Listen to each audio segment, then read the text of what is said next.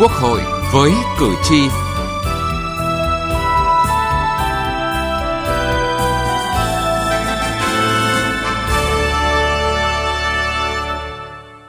Thưa quý vị và các bạn, tiền lương không đủ sống là thực trạng lâu nay đối với người lao động trong cả khu vực công và khu vực tư.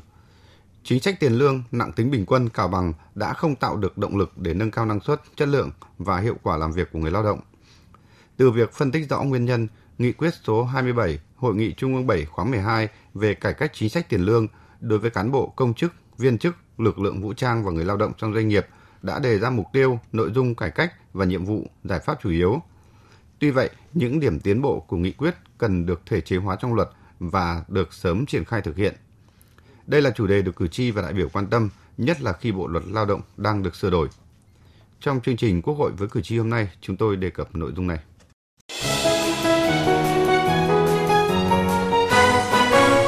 Cử tri lên tiếng.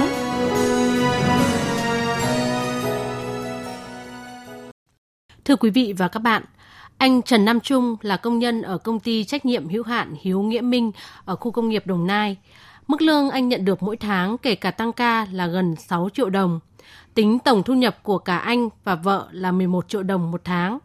Anh Trần Nam Trung cho biết mức thu nhập của cả hai vợ chồng không đủ trang trải cuộc sống với tiền nhà trọ, tiền điện nước, tiền ăn học cho các con, dù đã chi tiêu tiết kiệm, rẻ sẻn. Một tháng 12, 13 triệu thì mình phải âm hết khoảng 2 đến 3 triệu rồi. Cho nên mình cảm thấy nhiều lúc nó bất lực. Cái mức đó là mình đã tiết kiệm lắm rồi đấy. Có những cái mà mình vay mượn bạn bè với anh em, xong bắt đầu lấy lương rồi lại trả lại cho họ. Cho nên cái đời sống của công nhân lúc nào nó cũng cứ lênh đênh như vậy. Theo kết quả khảo sát của Trung tâm Phát triển và Hội nhập CDI tại các doanh nghiệp dệt may, tổng thu nhập bình quân của người lao động khoảng hơn 6,4 triệu đồng. Trong đó, lương cơ bản chiếm 64% tổng thu nhập của người lao động, khoảng hơn 5 triệu đồng một tháng. Các khoản phụ cấp, lương tăng ca, thưởng khác chiếm khoảng 36% tổng thu nhập. Tuy nhiên, đây là khoản có thể bị trừ hoặc không nhận được vào những giai đoạn ít việc. Vì vậy, thu nhập của người lao động không ổn định. Hơn 50% người lao động được hỏi cho biết thu nhập hiện tại chỉ có thể chi tiêu đủ cho các nhu cầu tối thiểu hàng ngày mà không đủ cho các nhu cầu khác như hỗ trợ gia đình hay tiết kiệm để phòng rủi ro. Theo bà Kim Thị Thu Hà, Giám đốc điều hành Trung tâm Phát triển và Hội nhập CDI, lương không đủ trang trải cuộc sống nên người lao động không có lựa chọn nào khác là buộc phải làm thêm giờ. Lương cơ bản của người lao động trong ngành may khá là thấp. Phần lớn người lao động uh, tham gia các cái khảo sát của chúng tôi cho biết rằng là mức lương của họ chỉ uh, sấp xỉ hơn mức 5 triệu mốt. Trong khi đấy thì cái mức chi tiêu với các cái khoản chi tiêu cơ bản của họ thì thậm chí lại còn nhiều hơn mức đó. Bản thân cái lương cơ bản đã không đủ để chi trả cho cái nhu cầu sống cơ bản của người lao động. Và do đó thì người lao động chỉ có hai chiến lược. Một là giảm chi tiêu tới mức tối đa, hai là họ làm thêm tới hết mức có thể. Trong khu vực công, cuộc sống của người lao động cũng rất khó khăn nếu chỉ trông chờ vào đồng lương.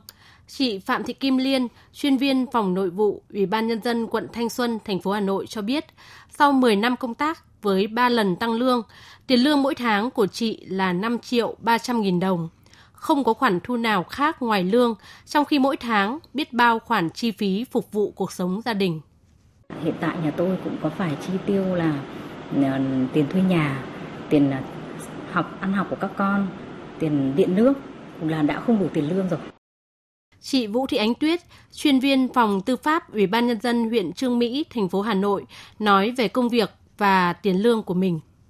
Đối với bản thân tôi ví dụ là một người tốt nghiệp đại học cách đây khoảng 15 năm rồi nhưng với bây giờ cũng chỉ 3,33 thì đó là thấy là cái chưa chưa đáp ứng được cái yêu cầu đòi hỏi của cái nhu cầu xã hội cũng như là cái việc nuôi sống đảm bảo cuộc sống gia đình thì ở nhà thì có thể là có tham gia kinh doanh, bán hàng để phụ thêm có nguồn thu nhập thêm. Lương ít khiến cán bộ công chức phải tìm cách bán hàng online hoặc tìm thêm các công việc khác hỗ trợ thu nhập. Cũng vì lương ít nên cán bộ công chức không những không mặn mà, dồn tâm huyết và trí lực cho công việc mà còn nghĩ thêm ra nhiều cách để kiếm thêm từ công việc của mình. Nạn vòi vĩnh, nhũng nhiễu, tham nhũng vặt cũng một phần vì đó mà nảy sinh. Tiền lương ít ỏi không đủ sức giữ người tài ở lại cống hiến cho cơ quan nhà nước. Lương khởi điểm của một công chức viên chức mới được tuyển dụng là 3,2 triệu đồng một người một tháng, còn ở khu vực tư nhân là 5,5 triệu đồng một tháng. Người có thâm niên 10 năm ở khu vực công có mức lương 6 triệu đồng một tháng, còn ở khu vực tư là 8 triệu đồng một tháng trong cùng địa bàn. Điều đó cho thấy chênh lệch về mức lương giữa khu vực công và khu vực tư. Ở không ít cơ quan, đơn vị, lương của trưởng phòng thấp hơn lương của những cán bộ dưới quyền, đặc biệt là người có nhiều năm thâm niên công tác. Ông Nguyễn Trường Năng, trưởng phòng nội vụ, Ủy ban nhân dân huyện Trương Mỹ, thành phố Hà Nội giải thích. Bởi vì là cứ theo hệ số chuyên viên thì cứ 3 năm nâng một lần và theo hệ số cán sự là 2 năm nâng một lần. Có những người nhiều việc thì cũng cứ 3 năm nếu như chuyên viên là nâng một lần. Còn những người ít việc cũng cứ như là 3 năm lên một lần. Còn cán sự thì 2 năm. Việc nâng bậc về hệ số lương hàng năm chủ yếu dựa vào thâm niên công tác, không dựa vào vị trí việc làm và khả năng thực thi việc làm, cho thấy cách tính lương này không còn đúng với ý nghĩa là giá trị được trả cho công sức của người hưởng lương. Từng là Phó Chủ tịch Hội đồng Lương Quốc gia giai đoạn 2013-2018, ông Mai Đức Chính, nguyên Phó Chủ tịch Tổng Liên đoàn Lao động Việt Nam cho rằng việc cải cách chính sách tiền lương là đòi hỏi từ thực tiễn. Tiền lương tối thiểu của chúng ta hiện nay chưa đủ sống.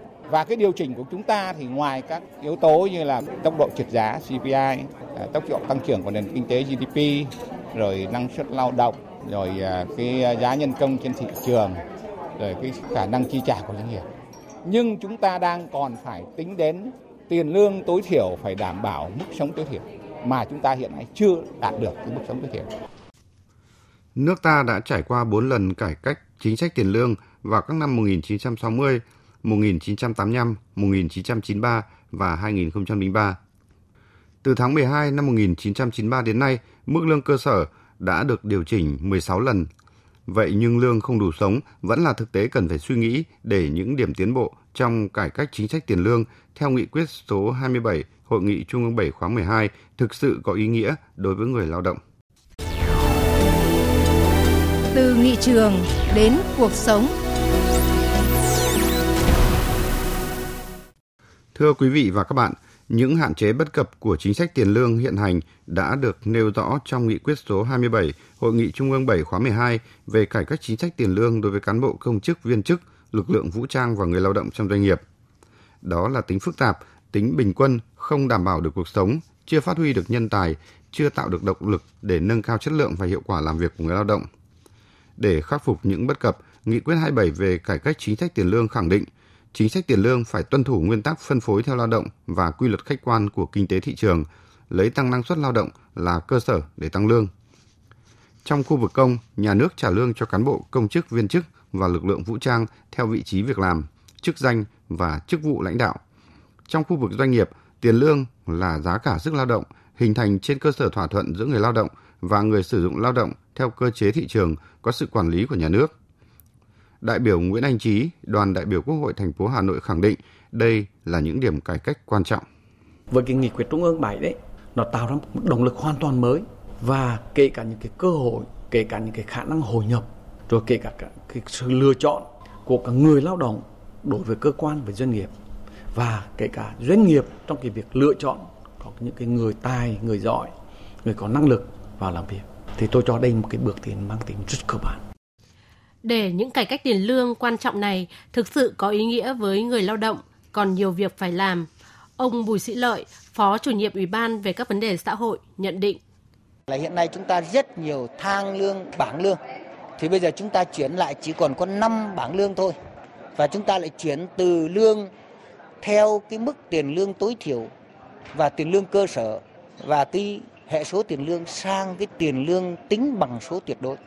Cho nên vấn đề quan trọng là khi chúng ta chuyển xếp cái hệ thống tiền lương hiện tại này sang cái bảng lương theo chế độ mới này, nó sẽ làm sao để đảm bảo được sự công bằng, công khai, minh bạch.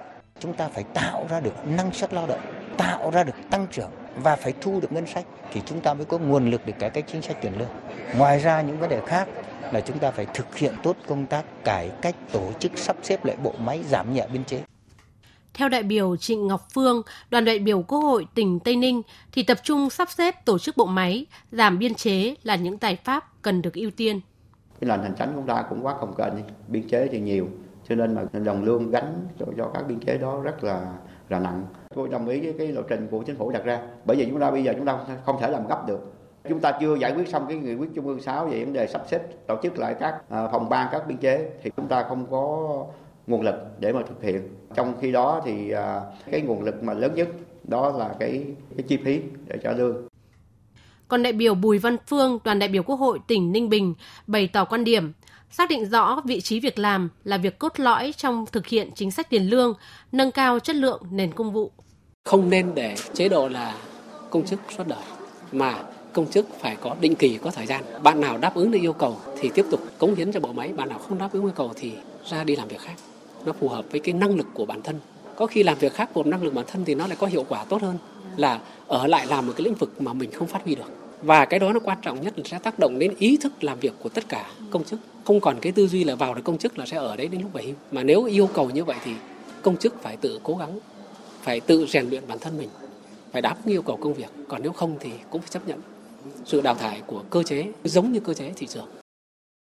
Tuy vậy, việc xác định vị trí việc làm đang gặp khó khăn bởi những tiêu chí được đưa ra để đánh giá cán bộ còn chung chung, chưa mang tính định lượng nên không thể so sánh được cán bộ này yếu kém hơn cán bộ kia để trả lương chênh lệch giữa các vị trí. Thậm chí đã có tình trạng các cơ quan đơn vị khi xây dựng đề án sắp xếp vị trí việc làm đều muốn tăng biên chế. Từ thực tế này, cùng với những bất cập vướng mắc trong tinh giản biên chế trong bổ nhiệm cán bộ thời gian qua, ông Phạm Văn Hòa, Phó trưởng đoàn đại biểu Quốc hội tỉnh Đồng Tháp cho rằng các giải pháp cần được thực hiện kiên quyết hơn. Trong tổ chức bộ máy hiện nay đặc biệt là trong vấn đề tinh giản biên chế một số nơi vẫn còn còn ầu ơ lý dầu nhiều địa phương chứ khổ ngành cũng thế trong cái chuyện mà thi tuyển công chức bổ nhiệm công chức rằng người ta cũng có đủ lý do người ta cho rằng là là do sát nhập do điều kiện cho nên dư cái số lượng đi chào này thì kiên quyết xử lý ở địa phương cũng như bộ ngành ở một góc nhìn khác, ông Nguyễn Thanh Xuân, Phó trưởng đoàn đại biểu Quốc hội thành phố Cần Thơ nêu quan điểm. Để mà giải quyết cho cái việc cải cách tiền lương trong thời gian tới đó thì phải chuẩn bị một cái nguồn lực rất lớn về mặt tài chính. À, cũng như là hiện nay đó thì đang tập trung vào thực hành cái tiết kiệm này chống lãng phí lớn hơn nữa là chống cái tham nhũng. Rồi đó là cái việc lớn nữa là giảm cái chi cho đầu tư công không cần thiết hay là giảm chi thường xuyên để mà phục vụ lại cho cải cách tiền lương.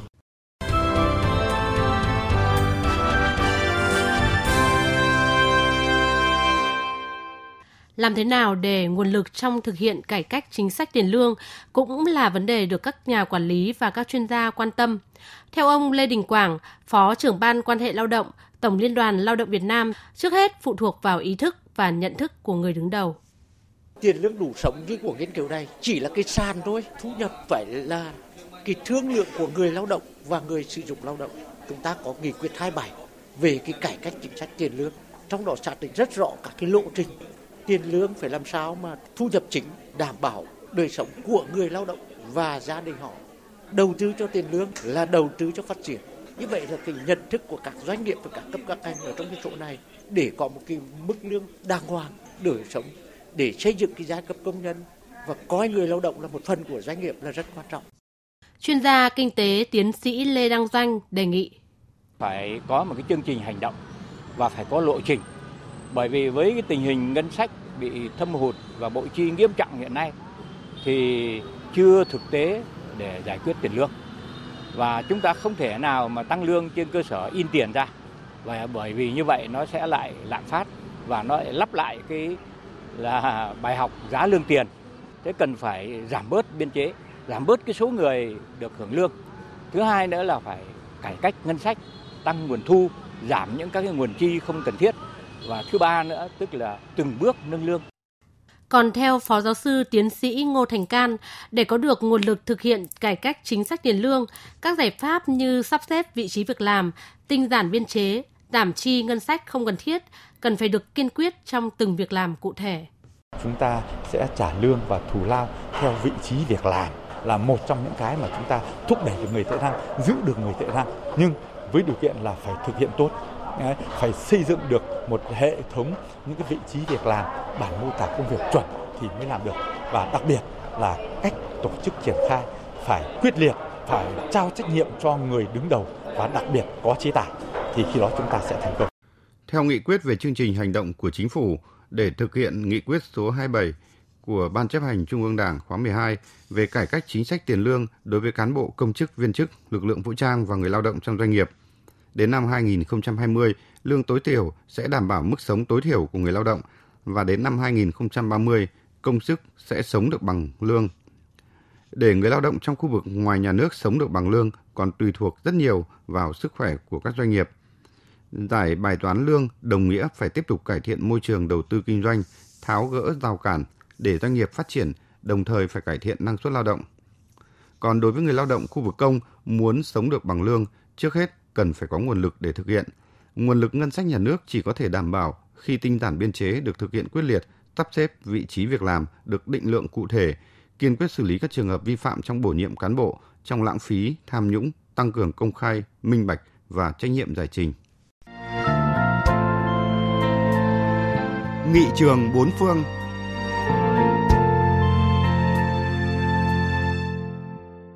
Thưa quý vị và các bạn, cùng với câu chuyện thần kỳ về phát triển kinh tế, Singapore được xem là một trong những quốc gia có nền hành chính thành công nhất trên thế giới, trong đó có việc thực hiện cải cách tiền lương.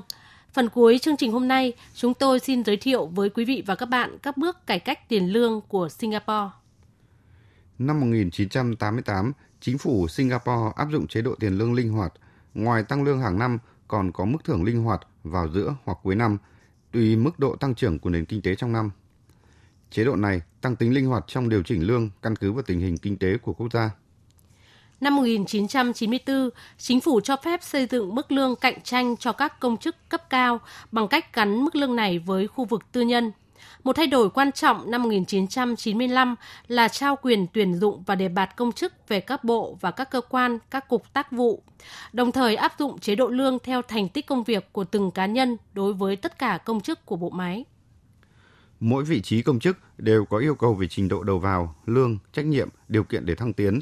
Mức lương ban đầu của công chức khi được bổ nhiệm phụ thuộc vào trình độ giáo dục, kinh nghiệm làm việc phù hợp và việc phục vụ trong quân đội. Người có bằng cấp hạng ưu có lương khởi đầu cao hơn so với bình thường. Người đã hoàn thành nghĩa vụ quân sự cũng được ghi nhận bằng mức lương khởi đầu cao hơn. Nguyên tắc trả lương công chức của Singapore cơ bản là theo công việc. Công việc giống nhau thì lương giống nhau và việc thăng tiến đảm bảo nguyên tắc là ở vị trí cao hơn thì trách nhiệm phải lớn hơn. Về mức lương cụ thể thì áp dụng nguyên tắc so sánh với khu vực tư nhân nhưng không cao hơn khu vực tư nhân và không tăng nhanh như khu vực tư nhân. Việc nâng lương hàng năm, ngoài khoản tăng cố định thì phần còn lại được quyết định bằng thành tích công tác nằm trong khoản thưởng tối đa trong hạn ngạch của chức vụ đó. Một trong những cải cách đáng chú ý là từ năm 2000, Singapore thay thế hệ thống 14 ngạch cho công chức cấp cao bằng hệ thống có 9 ngạch công chức, tạo ra độ linh hoạt lớn hơn trong việc tưởng thưởng và cất nhắc cán bộ có thành tích tốt. Cùng với chế độ đãi ngộ tốt, công chức được yêu cầu phải có những phẩm chất đáp ứng đòi hỏi của công việc. Thứ nhất là năng lực lãnh đạo, Công chức, đặc biệt là ở cấp cao, phải có ý chí mạnh và là một hình mẫu của lãnh đạo chính trị và một người phục vụ cộng đồng, đặc biệt là ở tiêu chí sự chính trực và trung thực.